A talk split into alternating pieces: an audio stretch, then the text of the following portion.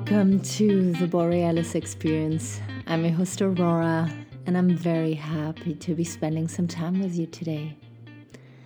I want to create a space where you can just deeply exhale and inhale fresh air, where you can recharge your batteries, where you can feel safe, where you can be authentic where you can be true to yourself. Today, I want to talk about crippling self doubt and the ongoing negative chatter in our minds. Have you ever tried something new? Have you ever had a goal a dream. And just like back then, when you had a dream and you were expressing this to your parents, maybe, or some guardian, and your dreams were met with harsh judgment, criticism, questioning you, questioning your dream, and you just feel discouraged, and even regret expressing your dreams and your goals. But have you ever noticed that it happens inside of us, in some of us, that we dream something up, that we have a goal, that we maybe want to stop, engage in an addiction, or change something in our lives? And then we start watching videos, we start talking to people maybe who've done it in the past and conquered it, achieved their goals. And you're kind of a, yeah, happy, excited human now on this new path. But then a couple days later, a couple moments later, all of a sudden, all these questions come up. Why me? Why do I think I deserve that change? Why do I think can I have this in my life? What am I thinking to believe that this person would ever talk to me? You see, and those thoughts are so incredibly destructive, and we don't even know it because most of the time we believe them. Just like back then with the adults, we believe them. And we think, yeah, my dream was stupid and silly, and what am I even thinking? Let's go back, sorry, into the little box, into who I think I have to be and who I think I am. And let's not explore who we could be, what we could achieve, because this is challenging our old belief system. And the reason I, am talking about this today is because I was on a call with my coach, and um, we are a group of, of very powerful ladies there, growing together, meeting once a week, doing our homework during the week. And today, we all felt like our self doubt, our self criticism was taking the better of us. Except one one lady. One lady was above it all and was just flying and very inspiring. But the rest of us we were frustrated. We kept thinking about the tools that we are given, we are provided, and to put them at work. One of the ladies expressed that to live up to her own power now is intimidating for her because she would have to leave old belief systems. She would have to take responsibility. She would be very, very terrified of failing. She doesn't want to fail. So she doesn't want to get out of her box from the start, from the get go. This is all super logic when you observe all this from your mind's perspective, your mind that is being threatened right now. You threaten your mind to think differently, to act differently, to live your life differently. And of course, this is going to be met with resistance. Of course, this is not going to be a piece of cheesecake, like I love to say. There is some work to put into it, but you have that energy, you have that willingness. Don't say it is hard work and it will take you so much effort because then at the same time you make it sound impossible again. And what I've learned today from my coach and from the other ladies is that we have to trick that mind, that old mind of ours that we want to overcome, that we want to put into a corner, and turn up the volume of what we want. You see, when we have doubts, when we criticize ourselves, we only see the negative, we only see the worst outcome. We only see the dark and the what ifs. And we have to slowly stretch our way into the yeah, but what if it is possible? Yeah, and what if I reach my goal? Yeah, and what if I overcome my addiction? Yeah, what if I learn to set boundaries and only surround myself with people that do me good? Observe your mind over the next couple hours, best would be the next couple days, on how you think about yourself when you approach a task, when you approach a group setting, when you approach a situation that is maybe new to you. See what thinking pattern is cascading down the drain. what is automatically happening in your brain when you start something new?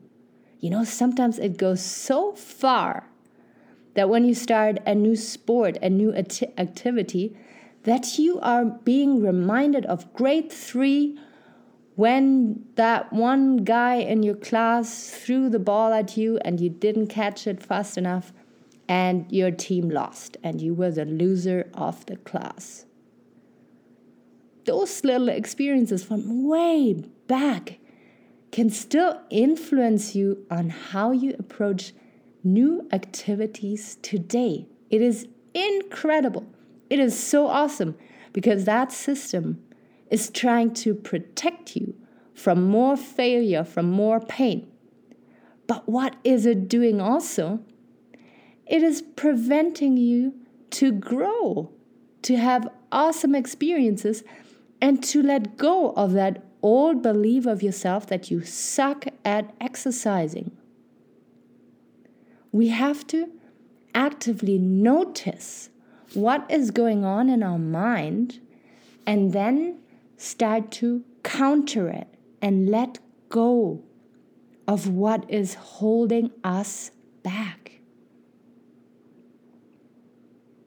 I talked to a friend today and he said he felt very nostalgic. I know his story a little bit and I can imagine why he's feeling nostalgic.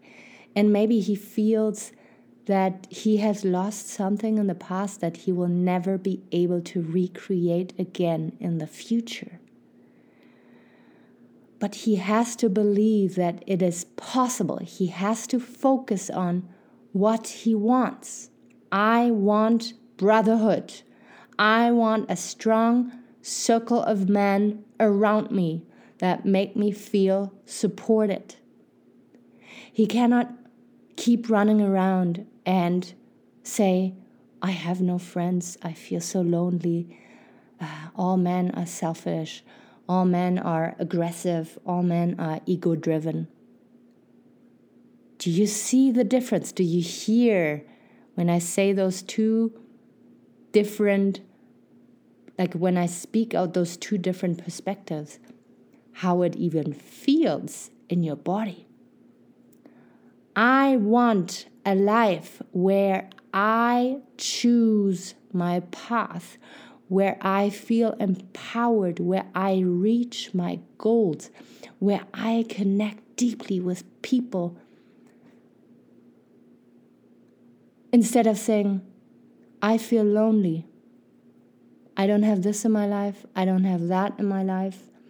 And my bank account is empty as well. No. We have to train our monkey mind, and it is it is doable. You can override those negative thinking patterns and rewire your brain. It is training, it will take time, but you will do it so well and so gracefully, and you will, in doing so, inspire people to do the same.